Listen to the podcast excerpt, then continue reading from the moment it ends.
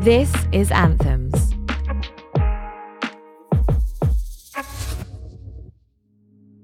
My name is Jackson. Your word of the day is manhood. I'm a black man. I'm also a transgender man. But it wasn't until the age of 28 that I began my journey of social and physical transition.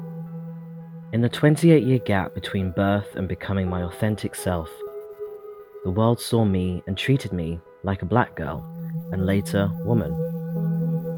I remember the day my dad sat me down in the living room and gave me a cautionary warning. He said I had two strikes against me in life.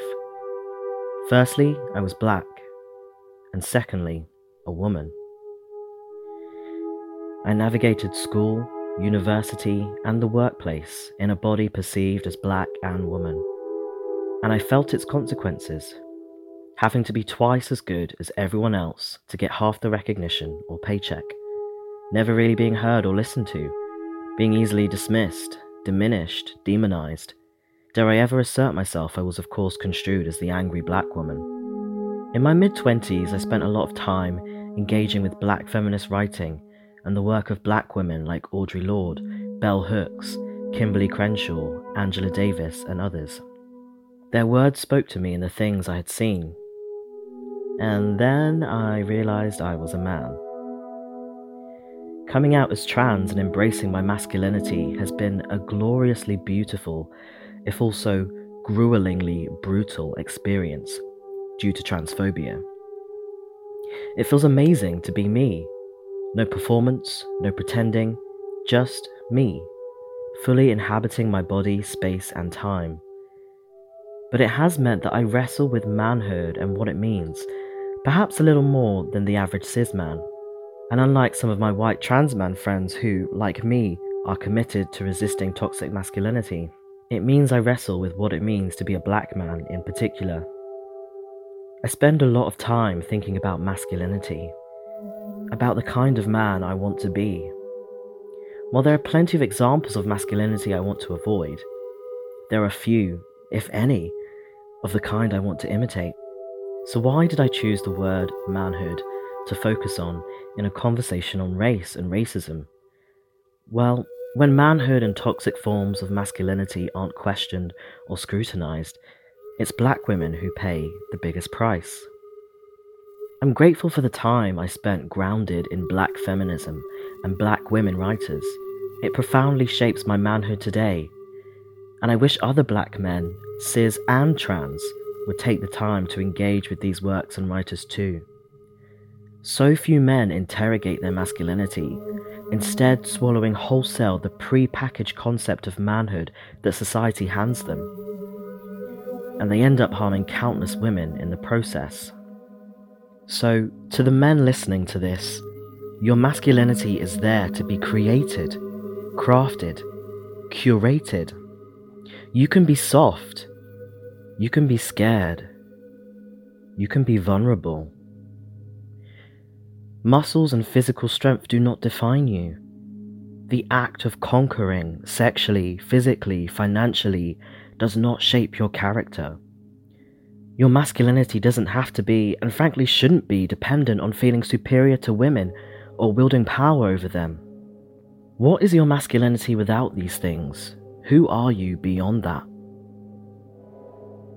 These are the questions I ask myself, and I wish more men ask themselves too. There's a world of possibilities for what masculinity can look like, if only we used a little imagination and looked beyond the narrow and meagre definition of manhood we're familiar with.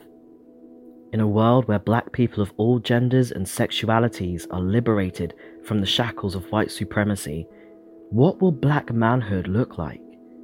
Because it won't and cannot look like the archetypes we have now that's for sure.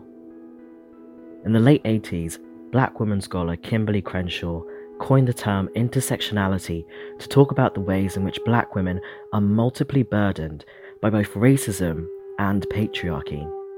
In 2010, queer black feminist Moya Bailey created the word misogynoir to describe the anti black sexism faced by black women in particular. misogynoir and black women being multiply burdened by racism and sexism is one of the products of uninterrogated black manhood. Of course, it's not just black men who partake in misogynoir, white people do it plenty too. So, white listeners, don't get comfortable now.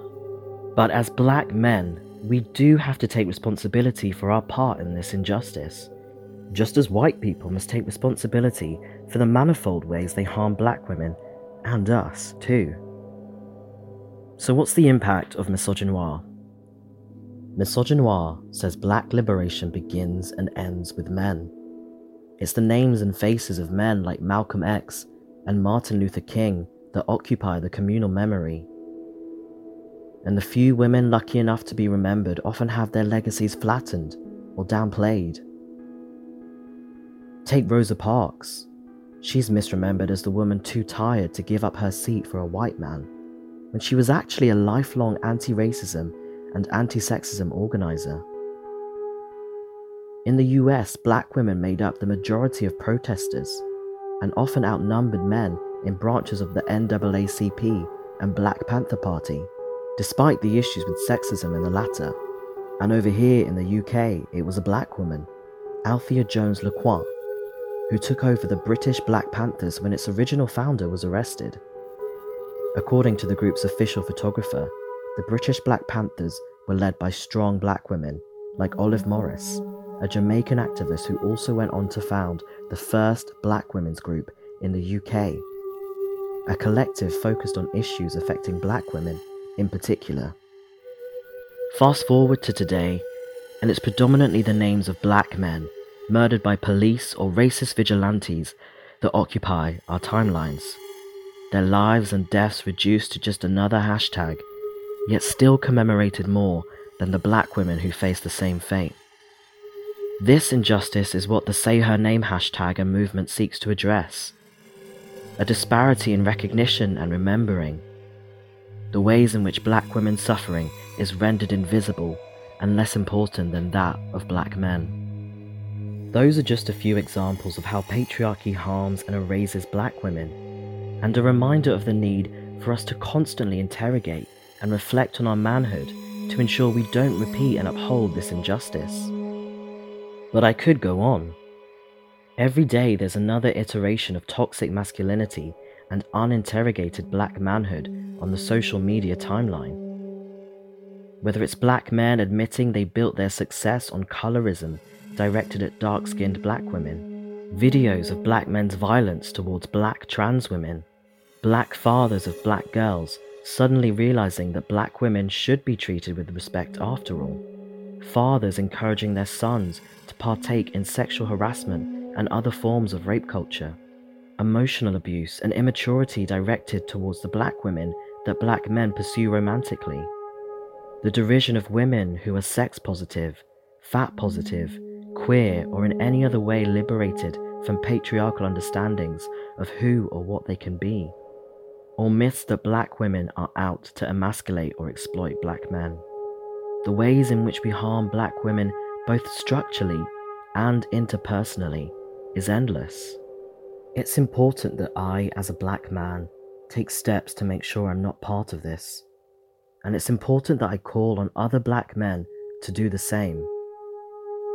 So, to the men listening to me right now, read the work of black women and black feminists.